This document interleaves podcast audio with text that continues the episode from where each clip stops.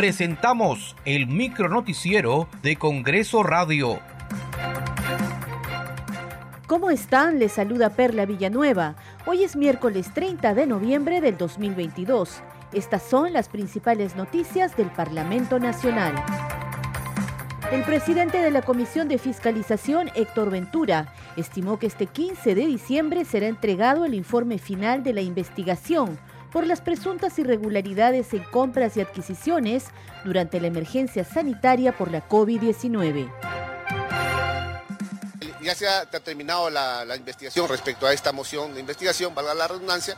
Eh, a la quincena de diciembre vamos a emitir un informe final y ahí se van a encontrar las responsabilidades. Presuntas responsabilidades eh, respecto a temas constitucionales.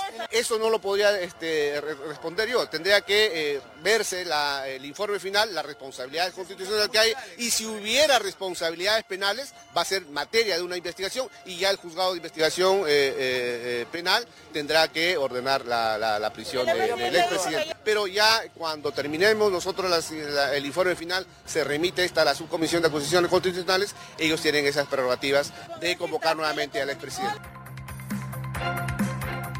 La representación nacional culminará hoy con el debate y votación de los predictámenes de los proyectos de ley de presupuesto, endeudamiento y equilibrio financiero del Estado para el 2023. En la víspera, los titulares de diferentes ministerios realizaron la sustentación de sus pliegos. También lo hicieron la presidenta del Poder Judicial, Elvia Barrios, el presidente del Tribunal Constitucional, Francisco Morales Arabia, así como la fiscal de la Nación, Patricia Benavides, entre otras instituciones del Estado. En la Comisión de Descentralización hoy se debatirá el dictamen que modifica las causales de vacancia y suspensión de los gobiernos locales y regionales. Muchas gracias por acompañarnos en esta edición. Nos reencontramos mañana. Hasta aquí el micronoticiero de Congreso Radio, una producción de la Oficina de Comunicaciones del Congreso de la República.